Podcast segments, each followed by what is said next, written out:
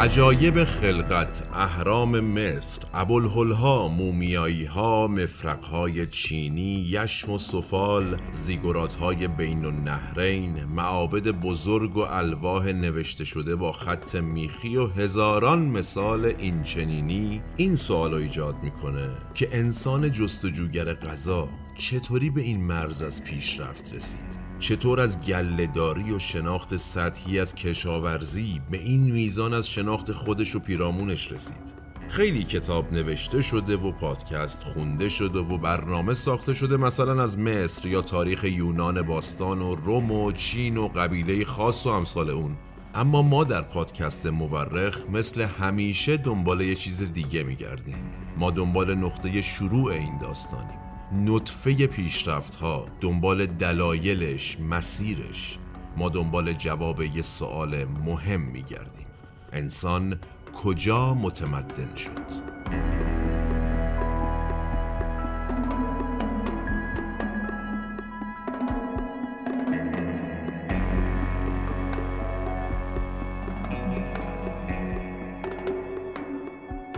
سلام من احمد هاشمی هستم و این اپیزود پنجم از پادکست مورخه که 17 اسفند ماه 1399 منتشر میشه. به اعتقاد اغلب مورخین تاریخ بیش از آن که علم باشه یک هنره هنر کنار هم گذاشتن شواهد. ما در پادکست مورخ هر بار یکی از پازل های تاریخ جهان رو کنار هم می‌ذاریم. منابع پادکست مورخ نوشته های آقای فیلیپ فرناندس آقای فورتادو و سایت های مرجع تاریخ جهانه که تیم تحقیق و پژوهش مورخ بررسیشون می‌کنه و خلاصه مطالب رو به گوش شما میرسونه.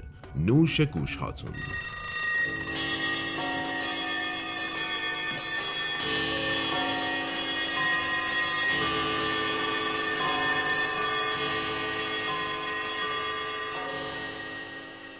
انسان کجا متمدن شد؟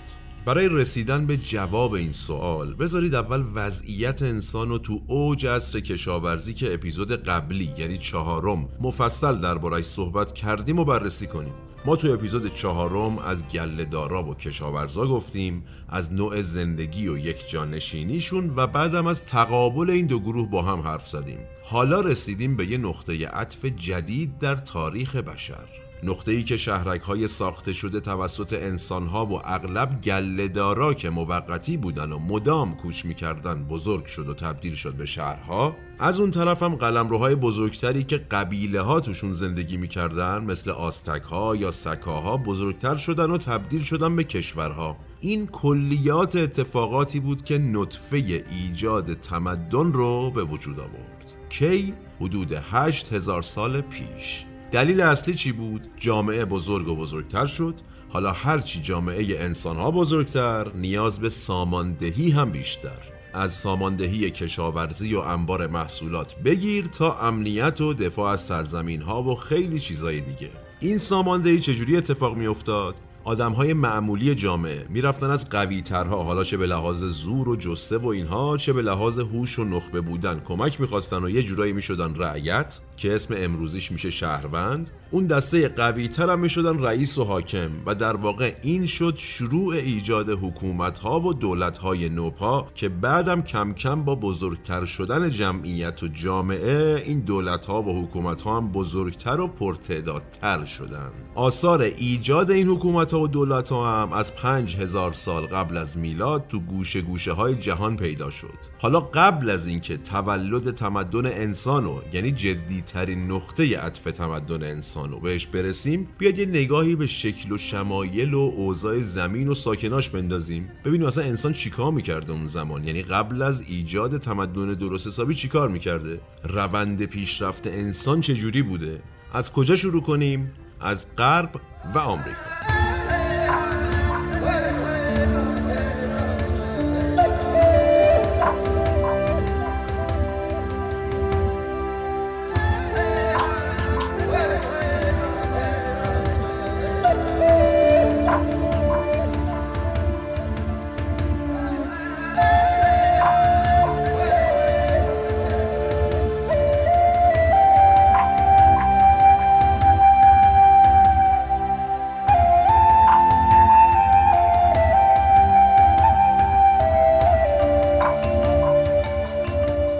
تو اوج عصر کشاورزی آمریکا رو به سه قسمت تقسیم کنیم. آمریکای میانی و مرکزی یعنی سمت مکزیک و گواتمالا و هندوراس امروزی پیشرفت جدی نداشتن. یعنی شهر بزرگی به وجود نیومده بود در حد همون روستاهای کوچیک مونده بودن. آمریکای شمالی هم که خبر خاصی نبود چون کشاورزی خاصی نداشت حالا به واسطه آب و هوا و سرما و کلا شرایطش خیلی خبری نبود. میموند آمریکای جنوبی. بیشترین نشونه ها و پیشرفت مال اینجا بود. از ارتفاعات آند بگیریم تا مثلا 3500 سال قبل از میلاد سواحل پرو. اطراف سواحل پرو بیشتر از سی تا شهر کوچیک پیدا شده آثارشون که هم نشونه های کشاورزی دارن هم پیشرفت های صنعتی داشتن هم طبقه بندی اجتماعی. دانشمندا تخمین زدن دو تا سه هزار نفر تو آمریکای جنوبی زندگی می‌کردن اون موقع. این کلیاتی از آمریکا بریم اوراسیا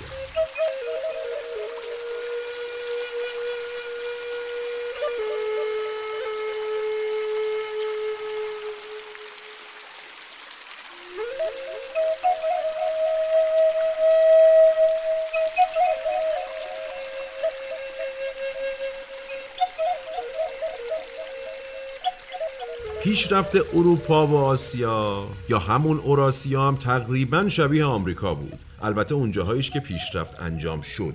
شرق اروپا خیلی پیشرفت کرد. مثلا تو سربستان امروزی قدیمی ترین معدن مس شروع به کار کرد و سربستان و مجارستان امروزی شدن مرکز فلزکاری باستان کی حدود 7000 سال پیش. همون زمان یه ذره اینورتر تو بلغارستان امروزی تپه ها و معادن طلا پیدا کردن برای اولین بار. یعنی یه جوری بود که طلا می‌دادن محصولات کشاورزی می‌گرفتن. انقدر وفور طلا بوده. حالا گل داستانشون کجا بوده؟ وارنای امروزی که ساخته هایی از انسان اونجا پیدا شده که حیرت انگیزه. مثلا قبر یه رئیس قبیله ای رو پیدا کرده بودن که یه تبر طلا تو دستان ایشون بوده. آلت تناسلی این خدا هم با طلا پوشیده شده بوده و کلی چیزایی دیگه. رو هم رفته بیشتر از یک و نیم کیلو طلای خالص از اون قبر در آوردن محققا. یه مقدار بیایم سمت شرق. اوکراین امروزی پنج هزار سال پیش اولین اهلی کننده های اسب بودن بعدم بر می داشتن تو قبراشون استخونای اسب و چرخ و عرابه چوبی میذاشتن. چرا؟ یه جورایی اعتقاد داشتن تو دنیای بعدی این اسباب و عرابه ها زنده میشن به صاحب قبر خدمت خواهند کرد. البته که آثار پیدا شده ثابت می‌کرده که این دوستان گلهدار بودن یعنی ثابت نبوده جاشون. در واقع اردوگاه های موقتی بوده ولی بسیار بزرگ. تا اینجا یه کلیاتی از وضعیت انسانها گفتیم. بعدم از شکل و شمایل زمین. کی بین 7 تا 5 هزار سال پیش. حالا بریم دنبال جواب سوال اصلیمون تو این اپیزود. انسان کجا متمدن شد؟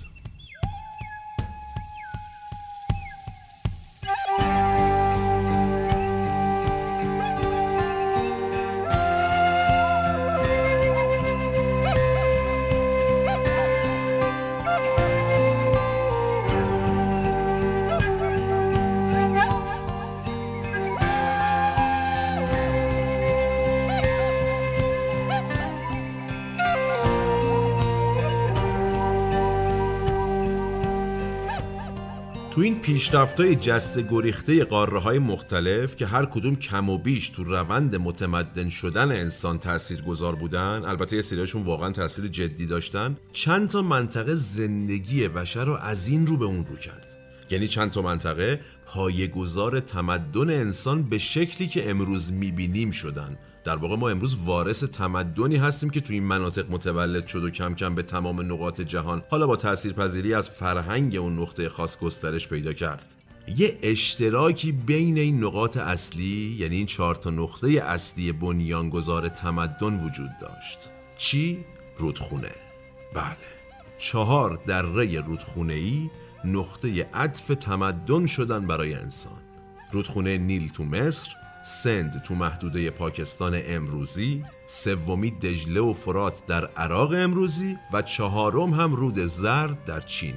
این چهار نقطه در جهان باستان سرعتشون تو پیشرفت و در واقع زاییدن تمدن بشر خیلی بیشتر شد به واسطه بودن این رودخونه ها در واقع اگر ما معیارمون و گسترش کشاورزی نوآوری فنی گسترش قدرت دولت ها و ساخته شدن شهرها و این چیزا در نظر بگیریم سریعترین و بزرگترین پیشرفتا و تولد تمدن ها تو جهان باستان تو این چهار نقطه اتفاق افتاد پس ما یه جواب کلی دادیم به سوال اصلیمون که چی بود؟ انسان کجا متمدن شد؟ از حدود 5000 سال پیش اطراف این چهار رودخونه نطفه تمدن انسان شکل گرفت اما چی شد و چطوری این اتفاق افتاد؟ خودش دنیا صحبته. حالا ما به جای اینکه تو این اپیزود بیایم فقط مثلا درباره مصر یا چین یا رودخونه سند و امثال هم صحبت کنیم یعنی یکی از این چهارتا میایم تو چند موضوع اصلی هر چهارتا نقطه رو با هم مقایسه می‌کنیم. اول ببینیم این جاهایی که گفتیم اصلا چه شکلی بودن اون موقع. حالا به لحاظ ظاهری غذا و شکاری که بوده محیط زیستشون محلی که قرار می‌گرفتن اصلا به لحاظ جغرافیایی. خلاصه اکولوژی یا بومی شناسیشون رو با هم بررسی کنیم. خب از کجا شروع کنیم؟ بریم مصر. مصر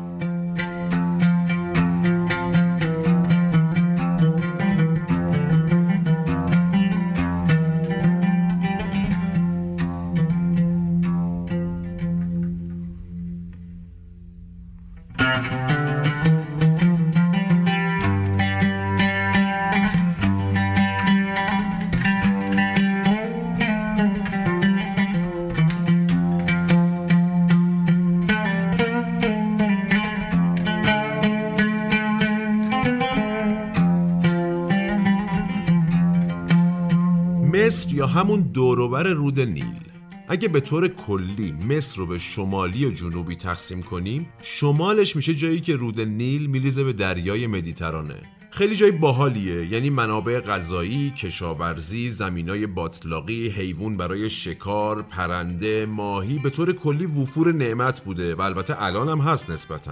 مثلا یه آقایی به نام نبامون که نویسنده و نقاش بوده یه اثری داره مال 3500 سال قبله که یه وزیر دربار مصری و کشیده رو قایق در حال شکار. دوروبرش هم پر ماهی و پرنده و گیاهای مختلف و این چیزاست. بعدم همین آقای نبامون تو نوشته هاش مصر سفلا یعنی همون شمالی رو اینجوری توصیف کرده که پر از نعمتها حوزچه هایش پر از ماهی و دریاچه هایش پر از پرنده. چمنزارهایش سرسبز سواحلش پر از درختان نخل و خربزه هایش فراوان. حالا چرا یهو خربزه واسه منم؟ عجیب بود.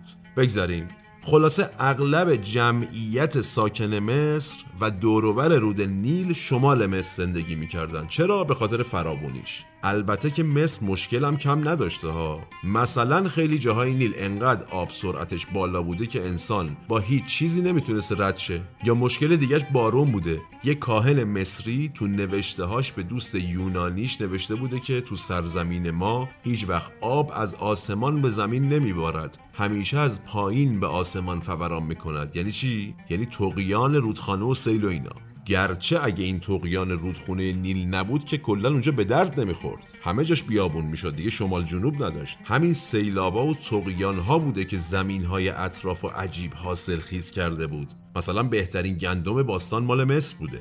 در واقع خوراک اصلی ساکنای مصر همین گندم و جو بوده. البته که باز حاکمان و طبقه اشرافیشون بماند که از همه جای دنیا تجملات و غذا و چیزی نبوده که خلاصه براشون نیاد. یعنی مازاد محصولات کشاورزیشون رو می‌دادن هرچی می‌خواستن می‌گرفتن برای مایداراشون یا حاکماشون که حالا بعدا بهش می‌پردازیم. پس در واقع یه جورایی همین سیلابا و رونق کشاورزی باعث افزایش جمعیت و به وجود اومدن شهر شده بود. حالا مشکل چی بود؟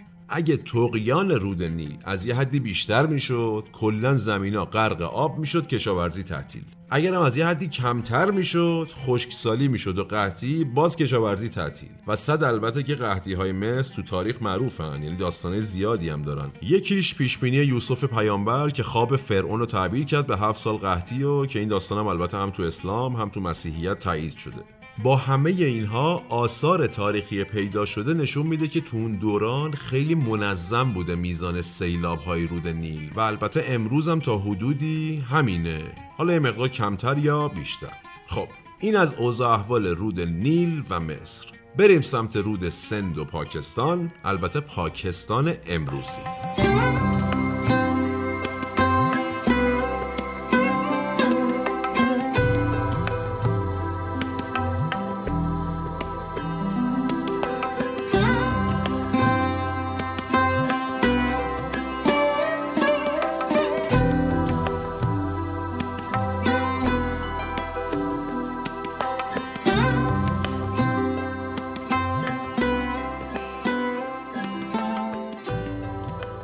اولین جامعه و در واقع قوم و قبیله ای که دوروبر رود سند به وجود اومدن اسمشون چی بود؟ هاراپایی. یعنی همون هاراپایی ها که البته مورخین خیلی کم ازشون می‌دونن یعنی خیلی آثار کمی ازشون مونده یا پیدا شده. توی تایمی رود سند مسیرش رو عوض می‌کنه آب رودخونه هم میاد بالا کل اون منطقه میره زیر آب. اینه که چیز خاصی ازشون نمونده.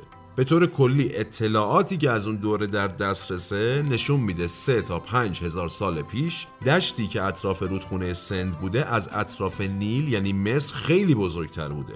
رودخونه سند در سال دو بار تقیان می‌کرده یعنی یه حال اساسی می‌داده به زمینا. نتیجتا کشاورزا می‌تونستن دو بار در سال یه محصول خیلی خوب برداشت کنن. اونجا هم مثل مصر بیشترین چیزی که کاشته می شده باز گندم و جو بوده. بیشترین حیوانی هم که شکار می شده گاو میش بوده. این فراوونی نتیجهش میشه چی؟ به وجود اومدن شهرها، بزرگ شدن جمعیت. هلوهوش دو هزار سال قبل از میلاد، هاراپای بزرگترین حوزه فرهنگی دنیا بوده. همون آثار کمی که ازشون مونده نشون میده بسیار روشنفکر یا واقع گرا بودن مردمش مثلا سیستم حساب کتاب خلق کرده بودن با مهره های حکاکی شده حساب کتاب می‌کردن یا خط خاص خودشونو داشتن گرچه هنوز که هنوز رمزگشایی نشده سیاستشون هم گسترش سرزمینشون بوده. یعنی همین جوری داشتن گسترش می‌دادن که اون داستان سیل بزرگ پیش میاد و به قول آقای فرناندس هیچ جامعه ای در تاریخ نمی‌تونه تا ابد گسترش پیدا بکنه. اینا هم نسخهشون پیچیده میشه و به تاریخ میپیوندن. اینم از رود سند. بریم بین النهرین باستان ببینیم چه خبر بوده. رودخونه های دجله و فرات و عراق امروز.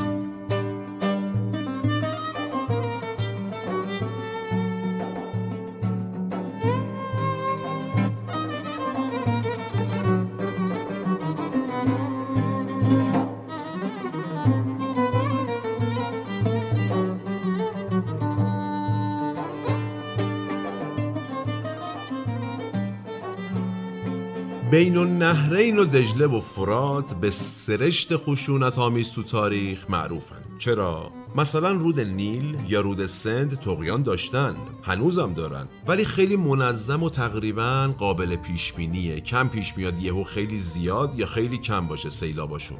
ولی تقیان دجله و فرات خیلی وحشیانه بوده. جوری که صدهایی که می‌زدن یا خندقایی که میکندن همه از بین می‌رفته. از اونور طوفان شنهای بین النهرین هم معروف بوده که اگه ایجاد می‌شده محصولای کشاورزی رو کلا دفن می‌کرده. یه ضرب المثل تاریخی داشتن می‌گفته که آیا بذر تازه رشد خواهد کرد؟ نمی‌دانیم. آیا بذر کهنه رشد خواهد کرد؟ نمی‌دانیم. یعنی ممکن بوده مثلا بذر رو بکارن طوفان شن بیاد دفن بشه بعد سالها سیل بیاد دوباره اون شنا رو بشوره اون بذره بهش آب برسه و رشد کنه از خاک بیاد بیرون. البته که باز اگر سیلاب ها به اندازه کافی بوده زمین بسیار بسیار پربار بوده و خوراک کشاورزی و محصولات خوب. علت اینکه رشد می‌کنه جمعیت و شهرها هم به خاطر همین بارور بودن زمین بوده. حالا به لحاظ جغرافیایی اگه بین النهرین رو هم مثل مصر به شمالی و جنوبی تقسیم کنیم اولین شهرهای بزرگ حدود سه هزار سال قبل از میلاد سمت شمال دجله و فرات ایجاد شدند. تابستوناش که بیش از حد گرم بوده بارندگی نداشته. نتیجتا کشاورزاش مجبور بودن دل خوش کنن به زمستون و بارشاش. از اون سمت هم می‌تونستن گندم و جو و پیاز نخود و کنجد بکارن. البته اگر با بارش های امروز مقایسه کنیم که زمستون هم نمی‌شد کشاورزی کرد. قطعا بارش های زمستون سه هزار سال قبل از میلاد خیلی بیشتر و بهتر بوده. از اون طرف با تغییر جهت رودخونه و خشک شدن یه جاهایی سمت جنوب و پایین دست رودخونه یه دسته ای از آدما میرن یه جامعه ای تشکیل میدن. تو آثاری که از این آدم ها پیدا شده خودشون و مردمانی غرق در هنر توصیف می‌کردن. بسیار متکبر با اعتماد به نفس مردمانی با شکمهای گنده عاشق موسیقی جشن و جنگ. البته حتما هم توانمند بودن ها چرا؟ مردمانی که بتونن تو سرزمینی که الوار پیدا نمی‌شد کشتی بسازن. یا شاهکارهای برونزی خلق کنن جایی که اصلا فلز وجود نداشت قطعا مردمان خاصی بودن. یا مثلا بدون سنگ یاد می‌گیرن گل رو به آتیش بپزن باهاش آجر درست کنن و تقریبا برای اولین بار شهرهای افسانه‌ای خلق کنن. همین مردمان با خار و خاشاک و نی و خاک صد ساختن اون موقع. صدی که تا همین امروز تو عراق وجود داره و یه جورایی کار می‌کنه. اینه که وقتی می‌پرسیم انسان کجا متمدن شد جوابش همین جاهاست. اینم از دجله و فرات و بین النهرین بریم آخرین رودخونه یعنی رود زرد در چین.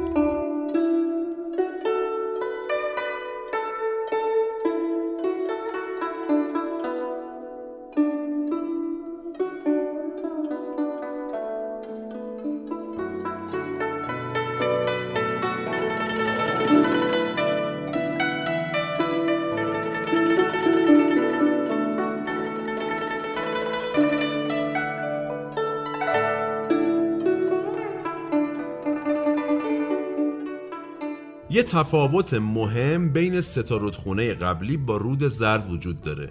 بین النهرین با هاراپایی ها یعنی رود سند ارتباط داشتن نزدیک هم بودن داد و ستد داشتن. از اون سمت بین النهرین به مصر هم نزدیک بوده پس اونا هم با هم ارتباط داشتن. ولی رود زرد در واقع چین یه فاصله جدی داشته با این جهان. حالا کجا چشای آدم گرد میشه؟ اونجایی که هیچ ارتباطی وجود نداشته ولی تولد تمدن و رشدش و توسعه شهرها و همه چی تقریبا با همون روشهایی انجام شد که تو مصر و بین النهرین و سند انجام شد. چقدر عجیبه. حالا دره رود زرد چه شکلی بوده؟ خاک اطراف این رودخونه سست بوده رنگش هم زرد بوده. در واقع اگه آب بهش نمی رسیده بهش دردی نمیخورده. ولی اگه سیلابی می اومده و آب بهش می رسیده حیرت انگیز بارور می شده از کی تمدن رو شکل میدن؟ چهار هزار سال پیش مردمان اون زمان درست مثل هم نوعانشون البته کلی دورتر میان سیلبند و خندق می‌ذارن سر راه رودخونه که مسیر آب و کنترل بکنن کم کم زمین ها به وجود میاد کشاورزی بیشتر میشه و شهرها بزرگ و بزرگتر میشه. چی تولید می‌کردن؟ ارزن مهمترین محصولشون بوده. یعنی مثلا تو دوران حکومت سلسله شانگ که سه تا یک هزار سال قبل از میلاد حکومت می‌کرده یعنی نزدیک دو هزار سال. همین ارزن باعث ایجاد بزرگترین جمعیت جهان میشه و کم کم بزرگترین سپاه جهان اون زمان.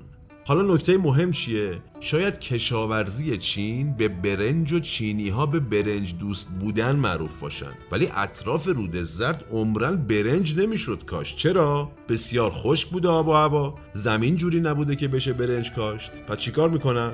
3500 سال قبل یه جماعتی را میفتن به سمت جنوب رود زرد می‌رسن کجا؟ رود یانگ تسه می‌بینم به بچه آب و هوایی چه رطوبتی. همینجا خوب آقا ما از همینجا میمونیم. برنج متولد میشه در تمدن چین. و دیگه ولکنش هم نشدن چینی ها تا همین الان که من خدمتتون هستم. حتی تو تاریخ چین این حرکت رفتن به سمت یانگتسه که باعث کاشت برنج شده رو اسمشو گذاشتن روند فتح ببین چقدر مهم بوده. اینم از رود زرد و تمدن چین. تا اینجا اومدیم ظاهر این چهار تا رودخونه و در واقع چهار تمدن رو بررسی کردیم. فهمیدیم کی به وجود اومدن آب و هوا چطور بود غذاشون چی بود محیطشون چه شکلی بود و خیلی چیزای دیگه. البته خلاصه. حالا بریم از یه نگاه دیگه همین چهار تمدن رو بررسی کنیم. یعنی بریم سراغ سیاست و حکومت و کشورداریشون.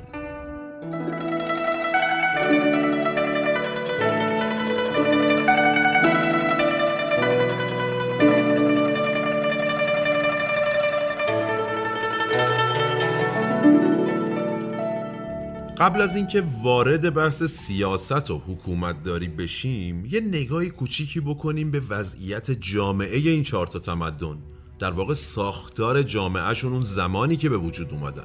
به طور کلی هر چهارتاشون تو ساختن جامعه مشکلاتشون شبیه هم بوده. یعنی مختصر و مفید میشه گفت جمعیت بیشتر می‌شده. نتیجتا جامعه هم پیچیده تر می‌شده. در واقع کنترلش پیچیده تر می‌شده. البته دقیق نمیشه گفت این جامعه ای که ازش حرف می‌زنیم چند نفر بودن. ولی قطعا میلیون ها نفر اطراف این چهار تا رودخونه یعنی چهار تا دره زندگی می‌کردن. هر کدومم برای حل پیچیدگی های جامعهشون راه حل خودشونو داشتن. مثلا تو مصر اغلب شهرهای درست حسابی همون سمت شمال بوده که آب و هوا بهتر بوده یعنی کلا بفور نعمت بیشتر بوده دیگه. تو بین النهرین یعنی همون اطراف دجله و فرات معبدهای سلطنتی خیره کننده پیدا شده. مال کی بوده؟ حداقل مال چهار هزار سال پیشه. یعنی باستانشناسا معتقدن بین النهرین تو ساختن یه شهر و جامعه خیلی سلطنتی و ثروتمند عمل کردن و البته منظم. مثال شهر اور که زادگاه حضرت ابراهیم تو کتاب مقدس هم بهش اشاره شده.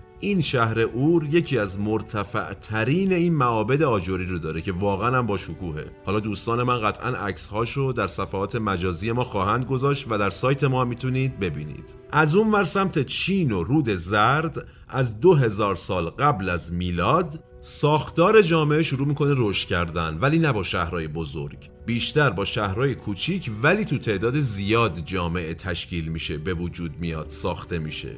سمت رود سند و تمدن هاراپایی یه نظم عجیبی وجود داشته. یعنی اغلب خونه شبیه هم بوده هم اندازه بوده و یه شکل بوده. با اینکه اطلاعات زیادی از هاراپایی در دسترس نیست ولی باستان شناسا 1500 تا شهر کوچیک کوچیک پیدا کردن کنار هم که خیلی آثارشون شبیه همه. بزرگترینش هم حداقل 130 هزار نفر ظرفیت داشته. حالا چیز مشترکی که تو هر چهار تا تمدن اصلی دیده میشه چیه؟ اینه که همین جوری که جامعهشون بزرگ می‌شده تخصص هم بیشتر می‌شده. شغلای بیشتری به وجود می اومده یه جورایی هر مرد و زنی توی صنعتی تخصص داشتن. حالا مردا بیشتر تو صنایع خشن مثل ساختن خونه و شهر و اینجور مسائل. خانوما تو صنایع مهربونتر. مثلا خانومای بین النهرین بافندگی می‌کردن یا احتمالا تو هاراپای خانوما نخریسی می‌کردن. تو بحث قدرت چجوری بوده؟ مردا خیلی قدرت و دست زنا نمی‌دادن. ولی با توجه به اینکه قدرت زنا تو خونه معمولا بیشتر بوده زنا قدرت های پشت صحنه داشتن یه جورایی که البته تو متون تاریخی مصر یا یونان و چین زیاد دیده شده. کلی هم ازش فیلم ساخته شده. خلاصه هر کدوم از این چهار تمدن به یه شکلی داشتن جامعهشون رو سر و شکل می‌دادن و صنایعشون رو قوی می‌کردن و تقسیم قدرت زن و مرد رو به نوعی توازن می‌دادن. هرچی جلوتر می‌رفتن چه اتفاقی میافتاده؟ حکومت و قدرت جایگاهش مهمتر و قویتر می‌شده. حکومت هم که ذاتش سیاسته. خب پس یه مختصری از شکل و شمایل جامعه و شهر و شهروندی این چهار تا تمدن گفتیم. حالا بریم درباره سیاستشون بدونیم. فقط یادمون نره دنبال جواب چه سوالی هستیم. انسان کجا متمدن شد؟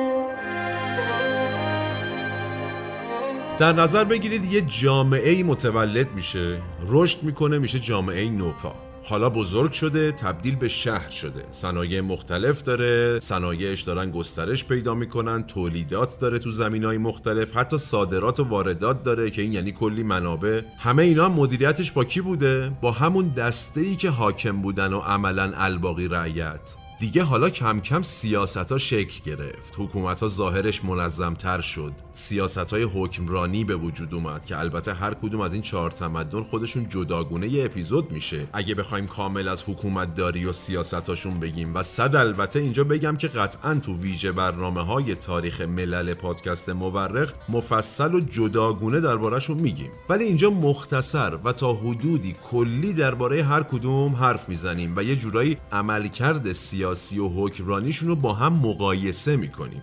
اینه که میگم همیشه تو پادکست مورخ ما دنبال یه چیز جدید و متفاوتیم. تو این اپیزودم نیومدیم فقط درباره حکومت مصر حرف بزنیم یا چین یا مثلا رودخونه سند و غیره. در واقع درباره این حرف می‌زنیم که فرق حکمرانی مصر و چین و بین و نهرین و دره سند چی بوده. حالا برای اینکه فرقشون رو بگیم اول شباهتاشون رو پیدا بکنیم. هر چهارتاشون از یه نظر شبیه هم بودن کلا محیط جامعه هر چهارتاشون خوراک حکومت استبدادی و دیکتاتوری بوده یا حداقل حکومت های قدرتمندی که یه کنترل دقیقی داشتن رو زندگی رعیتاشون یعنی همون شهروندای جامعه حالا شروع این دیکتاتوری از کجا می اومد؟ یادتونه قبل تر گفتم مردم عادی یا ضعیفتر می‌رفتن برای مثلا امنیت زمین و محصولاتشون یا خرید و فروش محصولاتشون دست یاری دراز می‌کردن به قشر قوی تر جامعه که حالا هم پرزورتر بودن هم باهوشتر. آها. اون قشر قوی تر که یه جورایی اول شدن رئیس قبیله می اومدن مدیریت می‌کردن. چی رو؟ مثلا سیلبند بزنن خندق بکنن بشه کنترل کرد سیلابا رو. کلا رونق کشاورزی رو کنترل می‌کردن و کارای اینچنینی اگه این اتفاقا نمیافتاد امنیت غذا و زمین و اساسا زندگی از بین می‌رفت. حالا کی مدیریت می‌کرد این اتفاقا بیفته؟ همون قشر قوی تر کم کم همون قشر قوی تر شدن حاکم و دیگه حالا دست یاری دراز کردنی در کار نبود. این دوستان قدرت گرفته بودن چه مالی چه زور و سپاه و جلاد و امثال هم. حالا دیگه دستور می‌دادن که فلان سیلبند زده شه یا فلان جا ساخته شه یا انقدر از محصولتون رو باج و خراج بدین یا بدین برای ذخیره و خیلی چیزای دیگه. خلاصه نقطه اشتراک همه سیاست ها و حکومت های شروع تمدن انسان دیکتاتوری و استبداد بود. حالا یه مقدار نازکیم رو سیاست و حکمرانی هر کدوم از این چهار نقطه سازنده تمدن بشر. کجا بریم؟ اول مصر.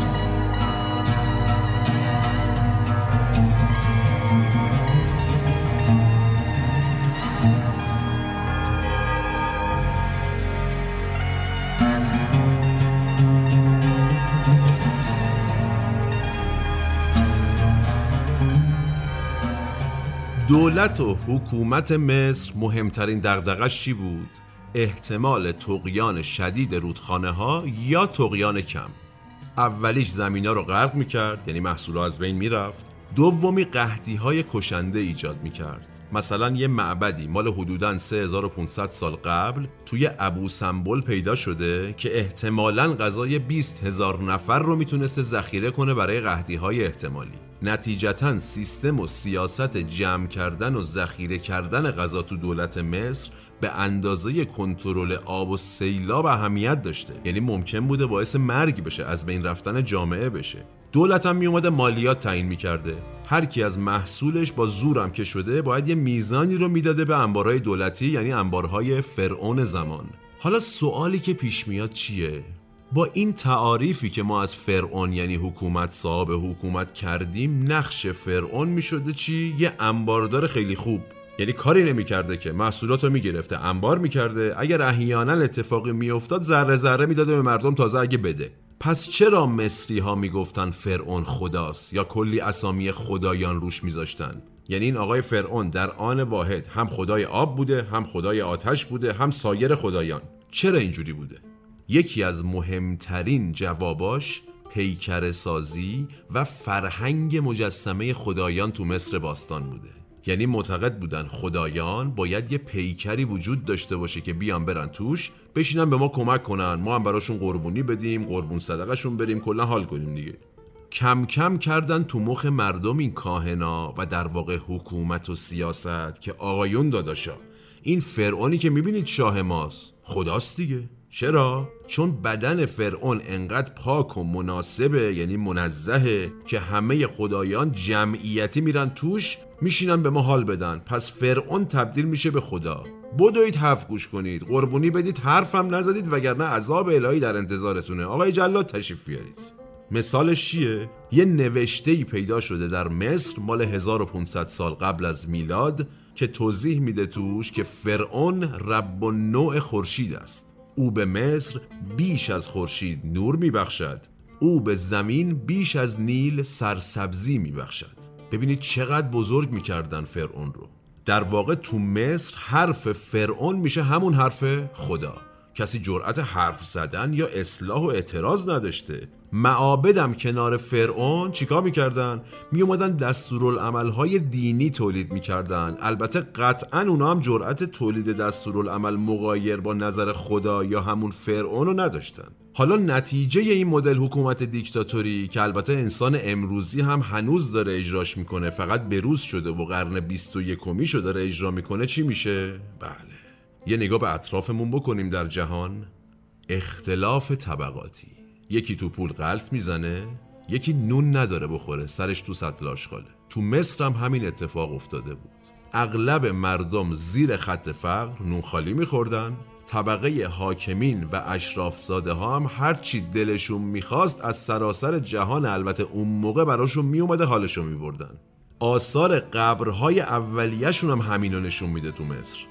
آدم ها با دارایی هاشون دفن می شدن یعنی با دارایی های با ارزششون دفنشون می‌کردن. که تو همون قبرها هم نابرابری کاملا مشخصه. در واقع طرف تو این دنیا تو نعمت بوده پس اون دنیا هم با همین نعمتهایی که باش دفن شده زنده میشه عشق و حال می‌کنه. این بدبختایی هم که تو این دنیا هیچی نداشتن چیزی نداشتن با خودشون دفن کنن. پس تو اون دنیا هم بدبختن. همین فرمون داشته مصر می‌رفته جلو. یه جایی می‌بینن اوضاع خیته به لحاظ سیاسی و حکومتی. توی تاریخی که دقیق مشخص نیست ولی دلیلش حد زده میشه نگاه به جهان پس از مرگ تغییر می‌کنه. یهو معابد و روشنفکرا میگن آی مردم چه نشستید که جهان پس از مرگ اصلا اون نبود. یعنی اصلا ربطی به مال و اموال و چیزایی که شما به خودت دفن می‌کنی نداره. هر کی آدم بهتری باشه اون دنیا جاشم بهتره. چرا اینو میگن؟ دیگه داشته خطرناک می‌شده میزان اختلاف طبقاتیشون. بعد update ش می‌کنن. معابد میگن آقا از این به بعد قبرا میشه اتاق انتظار. شما میمیری؟ دو تا رب النوع یکی خوب یکی بد میاد تو اتاق انتظارت. که ترازو هم با خودشون دارن دو تا کفه داره. کاراتو میریزن تو این ترازوه. اگه کفه خوبی هات بیشتر بود یعنی سنگین تر بود که جایزه می‌گیری میری زندگی ابدی کنار اوسیریس فرمانروای پیشین جهان. اگرم کفه بدیات سنگین شد که کلا نابود میشی تموم میشه اینجا داستان دیگه. بعدم تعیین می‌کنن که آقا کفه ترازوی بدی ها حرمت شکنی و انحراف جنسی و بیحرمتی به خدایان و این چیزاست که البته خدایان فرعون بود دیگه در واقع رأسش. کارای نیکشون هم چی بوده؟ قربانی دادن باز برای همون خدایان سیر کردن گرسنه و اینجور چیزا. جالب ترین کار نیکشون حالا چی بوده که اگه انجام می‌دادید جات وسط بغل اوسیروس بوده؟ اطاعت از قوانین بشری و خواست الهی. کی تعیین می‌کرده خواست الهی؟ خداشون. خداشون کی بوده؟ آقا فرعون. جالب نیست؟ جالبه. این یه تعریف کوتاه از مدل حکومت و سیاست مصر در بدو تولد تمدن بشر. حالا سوال. چقدر بشر امروزی نه فقط در مصر که در تمام جهان از این مدل پیشینیان خودش تو حکومت و سیاست استفاده کرده و می‌کنه. جوابش با شماست. بریم بین النهرین.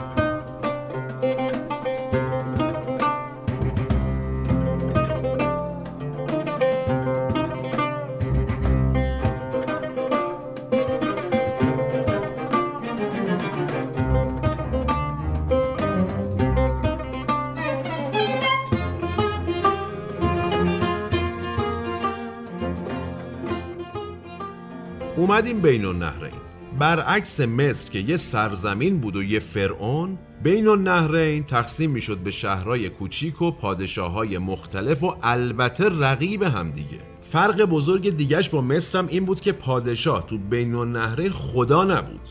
شاید به همین دلیلم بود که اولین آثار قانون تو تمدن بشر مال بین النهرین بوده. مثلا سه هزار سال قبل از میلاد آثار قواعد و قانون تو شهر اور. همون شهری که خیلی معابد بزرگ و سلطنتی داشت و زادگاه حضرت ابراهیم بود. ولی مشخص ترین آثار قانون مال 2000 سال قبل از میلاده یعنی قوانین شاه لیپید که پادشاه سومر و آکد بوده. یه جاهایی از این قوانینی که نوشته شده بود اومده این قوانین هدفش وادار کردن کودکان به حمایت از پدر و مادر و برعکسه یا از میان برداشتن سرکشی راندن گریه و زاری و اقامه عدالت و حقیقت و بهروزی. حالا خودتون مقایسه کنید با نگاه مصری ها به حکمرانی و قانون گذاری البته که اون بحث دیکتاتوری اینجا هم بوده ها. باز به واسطه امنیت و ذخیره غذا و سایر موارد مشترک تو چهار تا تمدن اینجا هم دیکتاتوری رو داشته. ولی فرق اساسی داشتن با هم تو نوع نگاه و بحث نگاهشون به خدا و جایگاه پادشاه و این چیزا. مثلا همورابی فرمانروای بابل که تو تاریخ تقریبا معروفه 1700 سال قبل از میلاد جامع ترین قانون یه جورای حقوق بشر اون موقع ها رو وضع می‌کنه که تقریبا هم سالم پیدا شده. روی سنگ اصلی این قوانین که نشونه پادشاه هم بوده نوشته که بگذار هر انسانی که مورد ظلم واقع شده هر آن کس که هدفی دارد نزد تندیس من پادشاه عدالت بیاید. شاید سنگ من مدعای او را برایش روشن سازد. این سنگم در واقع حکم حضور خود پادشاه رو داشته یعنی نماینده شاه. با این سنگ حرفش حرف و قانون شاه بوده. حالا تو بین النهرین حکومت روشی استوار بوده. اول اطاعت. یعنی جا انداخته بودن که وزیر در میادین جنگ پدر در خانواده و پادشاه در همه چیز اطاعت ازش واجبه. یکی دیگه از ابزارهای خاص حاکمان بین النهرین چی بوده؟ یعنی یکی از سیاستاشون استفاده از غیبگوها. کاهنها در واقع مسئول این غیبگویی ها بودن از آینده خبر می‌دادن. ابزارشون چی بوده؟ یا جیگر گوسفندی که همون لحظه قربانی می‌کردن؟ یا حرکت دود آتیش؟ از همه مهمترم اجرام آسمانی. کلی اسناد باقی مونده هست از بین النهرین که پیروزی شاهان، خطر و خشم، بیماری و این چیزا رو پیشگویی کرده. ولی یه جورایی این غیبگوها هم یعنی این پیشگوها هم زیر دست پادشاه بودن. البته غیر رسمی. در واقع یه جورایی می اومدن مشروعیت می‌دادن به تصمیما و قوانین و در واقع سیاستهایی که پادشاه اعلام می‌کرد و اتخاذ می‌کرد یعنی می‌گفتن خدایان هم آقا اوکی دادن. این چیزی که شاه ما میگه باریکلا. به هر حال تو بین النهرین نقش پادشاه ها رو اینجوری تعریف می‌کردن که خدایان واسطه شدن جامعه هم این شاه رو خودش انتخاب کرده وظیفش هم سازماندهی اموره مثل زراعت و انبار کردن و امنیت و این چیزا. یعنی باز یه مقدار نسبت به مصر صحاب داشت اوزا گرچه اینجا هم پادشاه و واسطه ای بین مردم و خدا می‌دونستن. این هم یه تصویر کلی از حکمرانی و سیاست پادشاهان در بین النهرین یعنی اطراف دجله و فرات بریم کجا؟ رود زرد و چین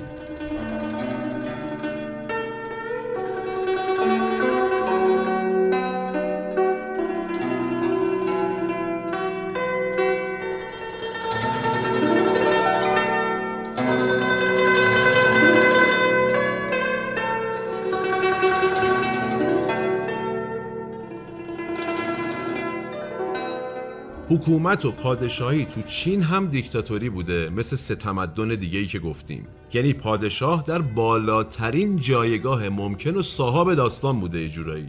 البته مسئول مدیریت کردن آب و سیلاب ها و منابع غذایی و کشاورزی و این چیزا هم بوده با حفظ سمت. مثلا یه مهندس افسانه ای دارن تو تاریخشون که خیلی دوستش دارم واقعا. امپراتور یوی کبیر. یوی بوده اسم این بند خدا که تو تاریخ چین خیلی به جهت مدیریت و درست کردن مسیرهای بزرگ آب تحسین شده. در واقع کشاورزی تاریخیشون و مدیون این آدمن. یه فرمانروای افسانه ای هم داشتن اسمش بوده تانفو.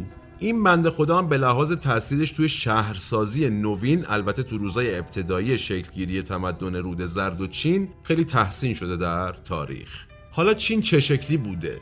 به طور کلی چین کهن خیلی منسجم بوده. یعنی اصلا این چینی ها از همون اول مثل منسجم بودن.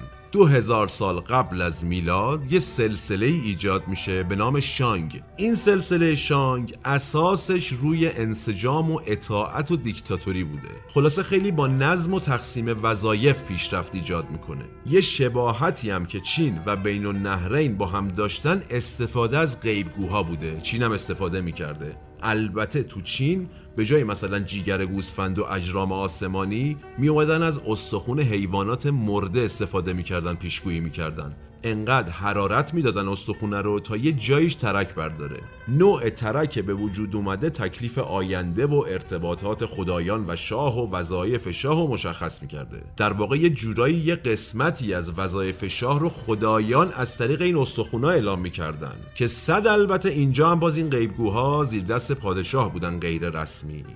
وظیفه دیگه شاه چی بوده؟ جنگ. حالا یا برای متحد کردن یا برای گسترش کشور می‌رفته جنگ. یه وظیفه جالب دیگه هم داشته امپراتور چین که واقعا تو تاریخ چین خیلی جایگاه بالایی هم داشته. جالبه. چی بوده؟ ازدواج.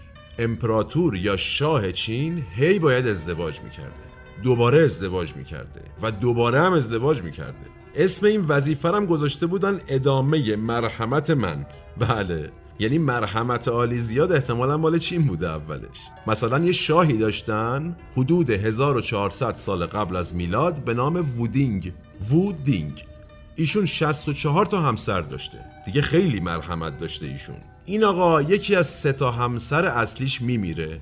چون خیلی جایگاهش مهم بوده تو سیاست هم تأثیر گذار بوده البته پشت پرده برمیداره این متوفا رو با خدمتکاراش و سگاش و اسباش و جواهراتش و هرچی دم دستش میاد دفن می‌کنه توی مقبره باشکو از اونورم کاتبا داستانش رو تو تاریخ چین ثبت می‌کنن. خلاصه ازدواج یکی از وظایف مهم پادشاه در تمدن چین بوده. حالا از همه این وظایف که بگذریم مهمترین جایگاه و وظیفه پادشاه در تمدن رود زرد و چین واسطه بودن بین مردم و خدایان بوده. انجام مراسم قربانی، انجام مقدمات برای پیشگویی ها، دعای باران، کندن زمین برای برپا کردن شهر جدید و خیلی چیزای دیگه که همه اینا با واسطه گری از خدایان قدرتش رو دریافت می‌کرده اون شاه. البته که سیاست های حکومت همه اینا رو ایجاد کرده و تو ذهن مردم مثل ستا تمدن دیگه. حالا این واسطهگری شاه در چین و خدایان چجوری بوده؟ یادتون میاد تو اپیزود سوم پادکست مورخ درباره شمنها صحبت کردیم آدمهایی که نقاب پوست صورت حیوانات رو می‌زدن یه چیزایی مصرف می‌کردن بعد یه آهنگهای خاصی یا رقص خاصی ایجاد می‌شده اینا می‌رفتن تو خلسه که مثلا برن تو دنیای مردگان و خدایان خبر ببرن خبر بیارن این امپراتور و پادشاه در چین رئیس شمنا بوده. قائم مقام شمنها بوده در واقع. واسطه اصلی بین خدایان و انسان. بهش می‌گفتن فرزانه تیزگوشی و تیز چشمی چجوری این کارو می‌کرده؟ پادشاه در چین میشسته از روی لاک لاک پشت و دود استخون حیوانات مرده با خدایان ارتباط می‌گرفته. بعدم از نتیجه این لاک پشته و دودی که می اومده مهمترین تصمیمات دینی و سیاسی رو اعلام می‌کرده همه هم خوشحال که به به خدایان چون این پادشاه ما رو خیلی تیزگوش و چشم می‌بینن بهش لطف دارن دارن از طریق ایشون به ما مرحمت می‌کنن. بدوید قربانی بدید بدوید حرف گوش کنید. هرچی هم ایشون گفت لازم الاجراست. یه جورایی نتیجه می‌گیریم که تو مصر مستقیم می‌گفتن. تکلیف روشن بود آقا شاه یا فرعون همون خداست. همون شد رفت. تو بین و نهرین و چین یه مقدار سیاست قوی تر بوده. می‌گفتن شاه واسطه یه بین خدایان و مردم دیگه. خدا خیرش بده داره خدمت می‌کنه. قربانی بدید براش قربون صدقش بدید. دیگه چه اتفاقاتی تو چین ما داشتیم؟ بحث اختلاف طبقاتی هم خیلی اوضاع خوبی نداشته. یعنی درصد بیشتر جامعه فقیر بودن گندم میخوردن نون خالی میخوردن. از اون ور طبقه حاکمین و اشراف ساده ها بسیار ثروتمند بودن عجیب غریب ثروتمند بودن. مثلا تو یکی از مقبره های پادشاهانشون که مال 1500 سال قبل از میلاده هزاران تبر طلا و برونز رشته های صدف های ارزشمند هزاران رشته صدها گنجینه کندکاری شده با دست از یشم صدها برونزکاری معروف دوران شانگ و خیلی چیزای دیگه پیدا شده. البته که این فقط مال یکی از مقبره هاشونه ببین چه خبره. حالا اینا به کنار؟ اعجاب داستان اینجاست. کنار همه این چیزای ارزشمند هزاران انسان زنده رو قربانی می‌کردن دفن می‌کردن که در دنیای بعدی هم بلندشن باز خدمت کنن به این آقای پادشاه. جالبی داستان حالا چیه؟ این قربانی هایی که میکشتن دفن می‌کردن انسان معمولی نبودن. یعنی خیلی بعد آدمای خوبی میبودن که این افتخار نصیبشون بشه. شستشون مغزی تا چه حد؟ حالا سوال. چقدر از این مدل سیاست های حکومتی، حکمرانی، سیاست گذاری امروز هم در رفتار بشر دیده میشه؟ جواب با شماست. اینم از رود زرد و تمدن چین. بریم رود سند یعنی پاکستان امروزی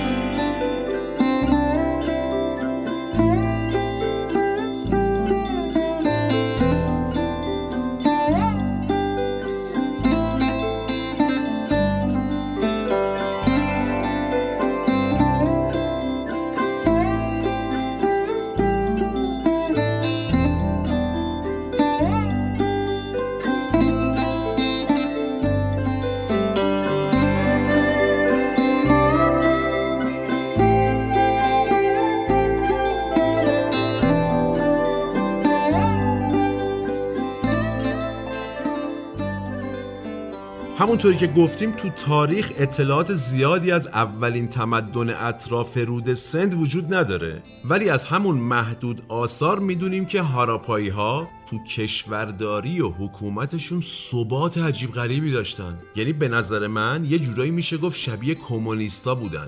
مثلا شکل شهرها خونه ها همه شبیه هم. حتی اندازه اتاقها شکل آجورا رنگ آجورا کوچکترین چیزاشون شبیه هم بوده.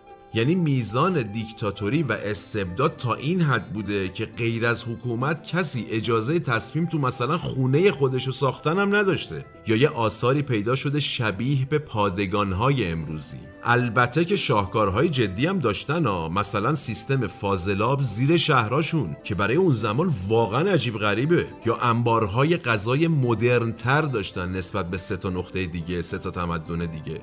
حتی یه آثاری تو شهراشون پیدا کردن شبیه به حمامهای عمومی امروزی. آخه مگه میشه اون موقع؟ یا دژهای دفاعی مستحکم. یه جورایی میشه گفت اگه این هاراپایی ها از بین نمی رفتن اون سیل بزرگ نمی اومد با جاش از بین نمی رفت شاید یکی از شگفتانگیز ترین دوره های تاریخی می‌شد. نکته جالب دیگه چیه؟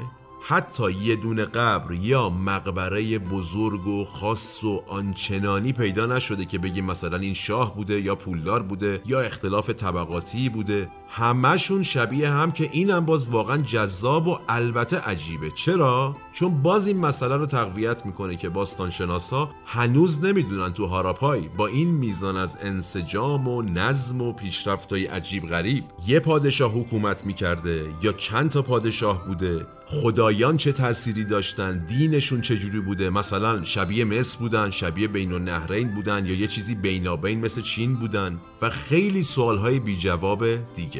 از معدود آثار هنری هم که از این تمدن پیدا شده پیکره یه آدمیه که بسیار با وقار ریشاش شونه شده پر جذبه است یه لباس خیلی خاص تنشه و البته یه نشونه خاص روی پیشونیش هم داره. محققا اسمشو گذاشتن کاهن، شاه یا فیلسوف هاراپایی که البته باز میگم هیچ دلیل مشخصی براش وجود نداره و ممکنه اصلا یه فرد عادی بوده باشه. اما هرچی هست هاراپایی ها حکومتی بسیار بسیار روی حساب کتاب داشتن و سراسر پیش رفت. اینم از نگاه کوتاهی به سیاست و حکومت تمدن رود سند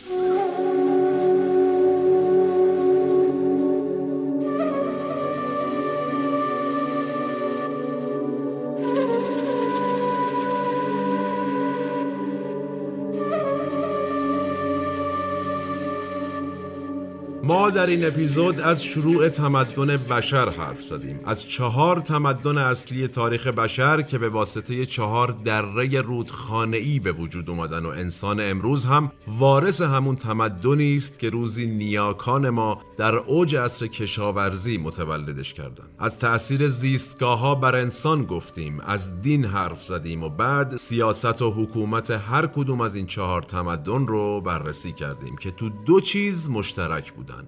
اول ظلم، استبداد و دیکتاتوری و دوم استفاده از اعتقادات آینی و مذهبی. و در نهایت این سوال رو پرسیدیم که به نظر شما انسان امروزی چقدر رفتارهای نیاکان خودش از حدود پنج هزار سال پیش رو داره تکرار می‌کنه؟ جوابش با شماست.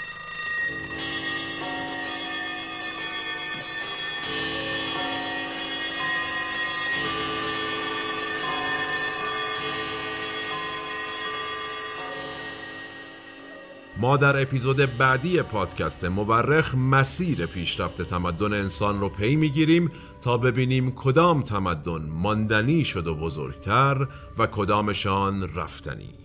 من احمد هاشمی هستم و تنها نیستم.